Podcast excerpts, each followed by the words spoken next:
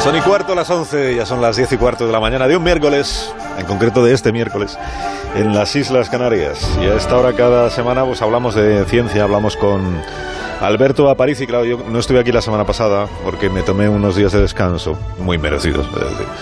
Y me han contado que me perdí el miércoles pasado la tercera entrega de la trilogía sobre agujeros negros de Alberto Aparici.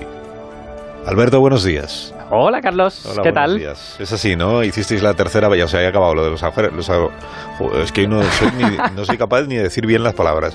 Lo de los agujeros negros ya se ha terminado para siempre. Bueno, ya se ha terminado, veremos. Seguro, la trilogía hiciste el tercero, pues ya ha acabado ya. seguro que habrá futuras entregas y lo expandiremos a otras cosas. La verdad es que estuvo muy bien. Estuvimos aquí Begoña y yo hablando con uno de los miembros de la colaboración del Event Horizon Telescope sobre esta foto que le han sacado a M87 Estrella, que es el nombrecito que tiene el agujero negro. Pero Este, decir M87. bueno, es que Te pones así a presumir. si quieres podemos Es decir el agujero negro grande, ¿no? El, el tocho. que- Exacto, es el internacionalmente conocido como el Tocho. Porque es que es muy grande, sí. Cualquiera que lo haya visto pues se habrá dado cuenta, ¿no? He leído, por cierto, que es más grande que todo el sistema solar conocido. Sí, señor, es bastante más grande, es como tres veces más grande que la órbita de Neptuno, es una locura. Pero, pero bueno, que sepas que, que aunque te hayas perdido la tercera edición, pues yo ya me encargaré de hacer alguna otra con sobre agujeros negros. Ah, pero hoy no toca ya más agujeros. No, negros. hoy no, hoy Entonces, eh, hoy que traemos a esta sección tuya, el, por ejemplo, el voto por correo, que es un tema que, que tiene muy interesado a muchos votantes que están en el extranjero y que parece que cuesta más que ir a Marte emitir voto en España. Pues, pues no, ¿Te pero... parece un buen tema ese? Eh, No he traído ese, pero si quieres, incluso podemos hablar de una derivada de eso dentro ¿Qué de un rato. Pero de lo, que, de lo que quiero que hablemos hoy es de la salud en el espacio, segunda parte. Ah, pues este sí es un buen tema. Hmm. La sang que sols passar. Esta música me confunde un poco. a mí también. Es sí. muy bonita, pero... Claro, porque yo creo que, íbamos a hablar de la salud en el espacio. Estamos teniendo un desfase espaciotemporal en este Hay, momento. hay mucha gente que no ha dormido bien esta noche. Llevamos una semana muy mala, usted me entiende, ¿no? Que me está escuchando. Porque los debates terminan muy tarde y el equipo de este programa pues descansa poco. Y por eso tenemos algunas confusiones. Bueno, entonces, vamos a empezar de nuevo. La salud en el espacio, parte segunda. Le ha cogido Alberto Aparici gusto a las segundas y terceras partes. Estamos todavía en el mes de abril, ya te van escaseando los temas, me doy cuenta. que no, hombre, no, no. Eh, no, es, no es por escasez de imaginación, sino en realidad por brecha de actualidad. Ah, Ya- vale. Ha ya pasado verás. algo, ha pasado algo. Venga, esto es importante. Ha Vale. pasado algo. Bueno, ¿te acuerdas que hace unas semanas eh, hablamos de cómo afecta a la salud el que los astronautas se pasen estancias muy largas en el espacio? Lo ¿no? recuerdo. sí. No, no cositas cortitas como lo que yo hago aquí, sino meses o, Un año, semanas, dos ¿no? años. Vale, entonces, ¿te, requieres a- ¿te refieres a aquella vez en la que... Es que me estoy acordando que trajiste a un colega tuyo Sí, efectivamente. que, por ejemplo, nos explicó que no era bueno tomar fabada. Si uno es astronauta, ¿no? Sí. Eh, bueno, pues, eh, si vas a viajar al espacio, ¿no? Esa eh, era- lo contó, ¿eh? Yo pero no creo que hablara de esas cosas, porque eso sería sí. como decir que he hablado de pedos. Y aquí, y aquí no hablamos de esas cosas. O sea, Yo somos estoy gente, seguro de que somos sí gente hablo. elegante. Sí hablo de estas cosas. Dentro, dentro sonido, el correcto, por favor. Y tal vez eh, lo más clave de todo sería evitar la fabada. ¿Lo ves? Lo digo desde aquí. Te lo dices por el compañero, ¿no?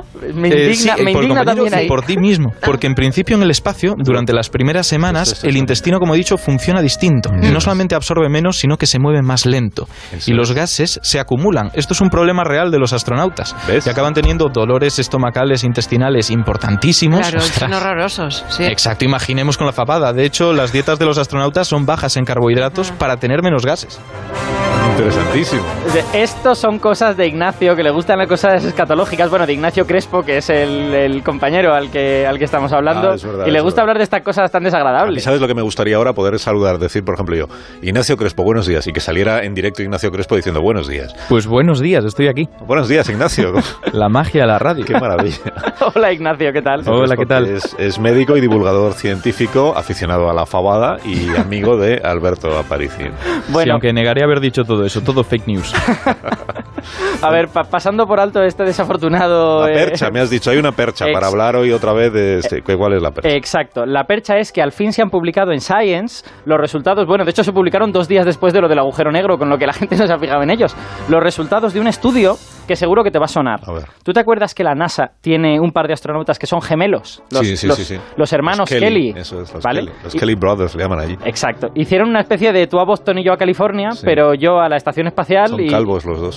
sí, efectivamente. Sí, a uno le mandaron al espacio, un año estuvo, ¿no? Sí, prácticamente un año. Y el otro se quedó en tierra y además el objetivo era justamente eso, comparar luego si seguían siendo tan parecidos como eran antes de que se iniciara la, la experiencia, el experimento, ¿no? Eso es, efectivamente. Y, y de hecho, en el experimento se tomaron más de 300 análisis, ¿no? Análisis de sangre, análisis de orina, masa corporal, y se hizo en ambos durante los seis meses anteriores a la misión, durante los 340 días que duró la misión y durante los 10 meses posteriores. Se ha hecho todo un seguimiento.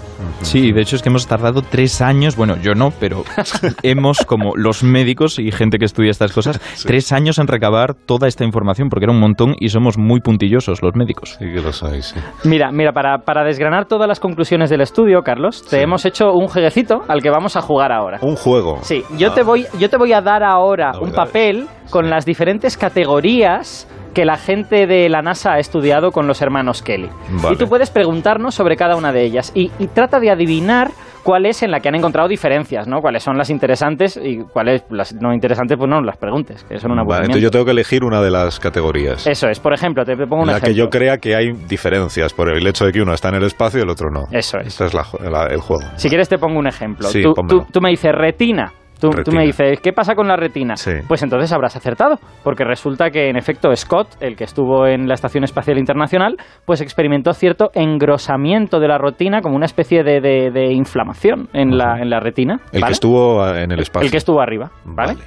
Eh, entonces, puedo elegir de las que vienen aquí la que yo quiera. La que tú quieras. Bueno, pues voy a elegir y tengo que intentar saber en cuál ha habido diferencia. Claro, Vale. exacto. Eh, vacuna de la gripe. Pues, pues no, ahí, ahí has, dado, has dado en el agua. Ah, de hecho, a Scott se le vacunó antes y después de la misión y Sí. también durante. Scott es el que estuvo arriba. Sí.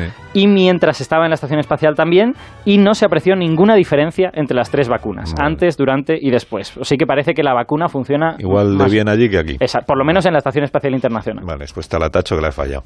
Eh, mm, mm, vasos sanguíneos. Vasos sanguíneos. Sí, esto sí, porque seguramente por... Sí, por sí, los- de hecho es que es correcto. O sea, vasos Ah, sanguíneos sí. es algo importante. El, el gemelo cosmonauta Scott regresó a la Tierra con la arteria carótida, esa vena que se inflama en el cuello, cuando, bueno, esa arteria que se inflama en el cuello cuando estamos molestos o, Hmm. pues yo que sé, hemos visto una paella con chorizo, eh, venía reforzada, se había engrosado. No sabemos exactamente por qué, pero bueno, es lo que ha pasado. Vale, venga, va- va- vamos a otro. Que ahora entiendo por qué se me inflama a mí la, la arteria cuando veo la... Vale, sigo con las categorías. Mm, esta no es. Esta, Esta no esta es, sí, esta sí puede ser. Flora intestinal. Flora intestinal. Sí, ah, a ver, lo de la fabada y los astronautas me da la pista. Pues a ver, no, sí.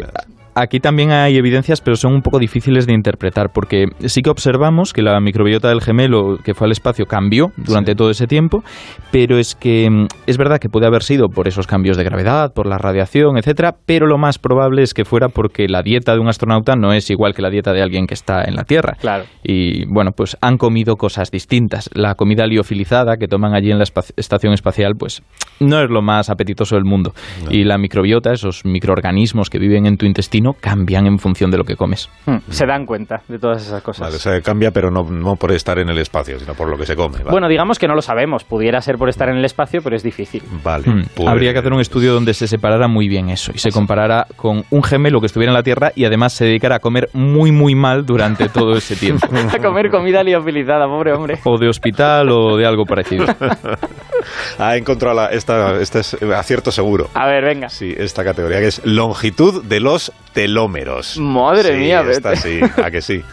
Te has buscado ahí una cosa que sonara raro, ¿no? No, porque pero esto lo he leído yo.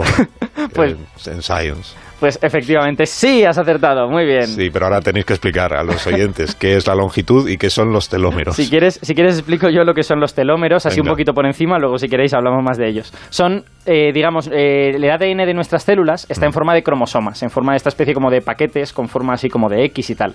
Bueno, pues eh, los telómeros son la parte del ADN que está en los extremos de esos paquetes. Es como, digamos, eh, ADN basura que tú colocas ahí y que si se pierde no pasa nada, ¿no? Y que a medida que se va perdiendo perdiendo, pues hombre, si al final se pierde todo y se empieza a perder el ADN que sí que vale para cosas, pues entonces ya, ya es un problema, ¿no? ¿Y la longitud? Eh, Bueno, la, la longitud es simplemente que el ADN tiene una longitud concreta, una medida, y que con cada división que se hace del mismo, con cada división que hacen tus células, se pierde un poquito de los extremos. Para eso están los telómeros, para que cuando se acorte no pierdas información relevante. Y es un poco lo que se ha visto. Por lo general, los seres humanos perdemos la longitud de los telómeros y llega un momento en el que empieza a afectar al ADN de verdad al que está diciendo cosas interesantes. Perdemos información y es como intentar montar una estantería del IKEA con el manual partido por la mitad. Mm, el resultado no es bueno. Y es lo que ha pasado un poco con Scott. Bueno, lo contrario, que es que Scott, el gemelo que estaba en el espacio, parece que sus telómeros se han alargado, se ha Mm. recuperado un poquito esa salvaguarda que había para la información. Y es todo lo contrario de lo que se esperaba. Eso es una cosa bastante, bastante curiosa. Pero tengo una pregunta añadida. A ver, En el espacio, que es donde estuvo Scott, sí, se le alargaron los telómeros. sí. Pero cuando regresa a la Tierra, ¿siguen alargados? Ah. ¿O de repente hace up y se encogen? Eh, le ha dado bajón. Ha vuelto a la Tierra y los bajón. telómeros, sí, sí, se han acortado de nuevo. Ah, se han acortado vale. casi hasta la longitud previa a que hiciera el viaje.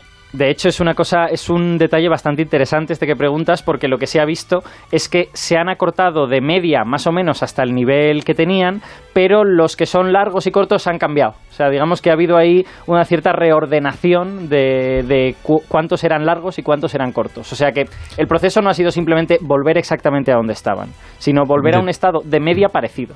Claro. de todos modos es lo que estábamos diciendo. Esto es todo lo contrario a lo que se esperaba y por lo tanto no entendemos exactamente lo que está ocurriendo. Solo sabemos que pues es algo de lo que maravillarnos, que tenemos que estudiar más en profundidad y que es muy interesante porque al final el tema de la longitud de los telómeros es uno de los caballos de batalla para luchar contra el envejecimiento. Ajá. a día en el estudio de la medicina del envejecimiento y cualquier información que podamos recabar y esta parece muy interesante puede repercutir en grandes beneficios en estas investigaciones. Pero significa que Scott ha envejecido eh, menos de lo que ha envejecido su hermano gemelo en la Tierra. O sea, cuando ha vuelto es se le ve más, más joven que al otro hermano. Le ha salido pelo, por ejemplo. ¿O no? No. Se le, ve, se le ve realmente igual. Igual. Se le ve un poco más alto, por cosas que comentamos en el otro programa, Ah, es pero por lo demás está igual. Simplemente es que esas células han recuperado un poquito de la protección. Es como si tú ten- tienes un teléfono, le pones un protector de pantalla para que no se rompa y se te cae. Ese protector se rompe un poco, se te vuelve a caer, se rompe otro poquito más, hasta que el protector desaparece y el siguiente golpe se lo lleva la pantalla. Esos golpes ya se los han llevado las células y el ADN cuando estaba en la Tierra. Al subir al espacio lo que ha hecho es ponerle un protector nuevo. Hmm. El daño de las células ya está, ese no lo vas a quitar, pero tienes una protección extra contra el que vayas a tener en el futuro. Me estoy acordando ahora de lo que contaste, claro, la otra vez, que es que Scott eh, volvió a la Tierra siendo un poco más alto que su hermano, el que se había quedado aquí. Pero luego recuerdo bien si digo que le pasó lo mismo que con los telómeros, que le dio bajón y que, y que realmente la diferencia de estatura luego fue desapareciendo de nuevo. Hmm, exacto, en Ah. principio todo lo que ganas en el espacio en cuanto a altura lo pierdes en cuanto vuelves a la Tierra con la gravedad que tenemos aquí. Claro, claro. En principio todas tus articulaciones, los discos que separan cada una de las vértebras que conforman tu columna, tu espalda, se van distendiendo un poquito. Entonces sumando lo que se distiende en cada una de ellas, en el caso de Scott pues llegó a aumentar 5 centímetros de altura. Joder. Pero claro, con la gravedad vuelven a comprimirse como si fuera un acordeón eso y pierde la altura de nuevo. Ya, ya, ya. Que claro, puedo abandonar ya el formato este de, de categorías y esto, ¿no? Por Para- favor, Para sí. preguntarle directamente a Ignacio como médico, que es de todos los resultados, de todas las conclusiones a las que se ha llegado haciendo todos estos análisis, comparaciones entre el gemelo que fue al espacio durante un año y el gemelo que se quedó aquí, de todos los resultados, ¿a ti hay alguno que te aparte de esto de los telómeros, que te llame particularmente la atención, Ignacio, por, por lo inesperado, por lo sorprendente o todo lo contrario? Pues no, no, sí, sí, realmente hay uno que me parece bastante interesante. Evidentemente todo esto es muy preliminar, hay que estudiarlo mucho más a fondo porque es una única persona, Hmm. eh, bueno, dos gemelos, pero una única persona que se ha sometido a las condiciones del espacio y hace falta un estudio más grande. Pero De hecho, los, eh, déjame, déjame que apunte, Ignacio. Sí, sí. Los propios autores del artículo señalan que este, las conclusiones del artículo no se pueden extrapolar a otros astronautas, porque como solo tienes una persona, no sabes qué cosas han pasado pues por azar y qué cosas han pasado por estar en el espacio. Pero la metodología sí se puede extrapolar y la metodología se usará para estudiar otros astronautas. Y de hecho, aunque sea solamente una persona la que se ha medido sus constantes en el espacio, no es tampoco. Tenemos que tener en cuenta que solamente ocho personas han estado durante más de 300 días consecutivos en el espacio. La Mm. muestra global de la historia es pequeñita. Sí. Pero en este caso lo que a mí me sorprende es que parece ser que en Scott se han producido cambios en su ADN que no se esperaba que ocurrieran de la forma en la que han ocurrido. Tenemos que entender que son gemelos idénticos, o sea, su ADN es el mismo, Sí. pero hay distintas formas de guardar la información en ese ADN. Podemos decirlo de la siguiente manera. Imaginemos que nuestra hebra de ADN es como un texto del ordenador que estamos escribiendo. Hay muchas letras que tienen una información que, bueno, es indiscutible. Ahí pone exactamente eso. Hmm. Y eso es lo que dicen las típicas letritas de A, C, G, T. La secuencia no cambia entre Scott y su hermano. Pero lo que sí que pueden ocurrir son cambios en cómo ves esas letras. Tú puedes poner una palabra en negrita, puedes ponerla en cursiva y sigue significando lo mismo, pero tiene connotaciones diferentes. Ah. Esto es lo que se llama epigenética. Cambios que, dicho de forma científica, son metilaciones, una serie de reacciones químicas que ocurren sobre el ADN que cambian cómo se entiende esa información, aunque vayan a decir casi lo mismo. Puedes hacer que un gen no se exprese tanto o que se exprese más, que por lo tanto produzcas más una molécula o la produzcas menos, siendo el ADN y la información genética idénticas. Ajá. Y eso es lo que le ha pasado a Scott, que le Bueno, ha cambiado Scott- estas metilaciones ¿no? del ADN. Sí, a Scott le han ocurrido una serie de metilaciones que no han ocurrido en su hermano quedándose en la Tierra. Entonces, se sabía que la epigenética, que es como se llama todo esto, no le habíamos puesto el nombre, la epigenética es algo muy interesante que además se está descubriendo un montón de cosas sobre cómo impacta en nuestro día a día y en nuestra, nuestras funciones biológicas, pero claro, no se esperaba que fueran a ocurrir más metilaciones, más cambios epigenéticos por estar en el espacio, porque en principio esto sí que se ha visto mucho como adaptaciones Hmm. tú tienes el ADN que tienes al nacer y no vas a cambiar ese ADN del núcleo de tus células, pero puedes hacer que se expresen más unas cosas u otras en función de tu ambiente. Si tú pasas por una hambruna, supuestamente puedes cambiar la expresión de tus genes para cambiar también tu metabolismo, para consumir menos y por lo tanto poder vivir con menos energía. ¿Qué pasa? Que estos son adaptaciones que se explican por darwinismo, por lo de toda la vida, que se ha seleccionado los organismos que podían hacer eso cuando se sometían a esas situaciones controvertidas. Hmm. Pero claro, no se ha seleccionado a ningún organismo, ningún antepasado nuestro por estar en el espacio. Claro. Así que esto es algo muy, muy extraño que merece muchísimo la pena estudiarlo. Qué interesante. ¿Y volvió de mejor humor el hermano que había estado un año fuera de la Tierra que el que había sufrido durante un año todo lo que nos pasa en la Tierra o no? Hombre, yo creo que el tema de estar comiendo comida liofilizada hizo que se equilibrara. Conflictos internacionales a cambio de no probar, pues eso, una buena paella o un filete empanado. Y, se- y se le apreció, por ejemplo, nostalgia a Scott, estando allí en el espacio, nostalgia por volver a ver a la familia, a- ¿no? Esto habrá que estudiarlo Pues también. posiblemente. Realmente sí que se vio que el estar en el espacio, que es algo que ya se sabía, le somete a un estrés emocional muy alto. Y eso también puede explicar algunos de los cambios que estamos diciendo, incluso esas metilaciones. Hmm.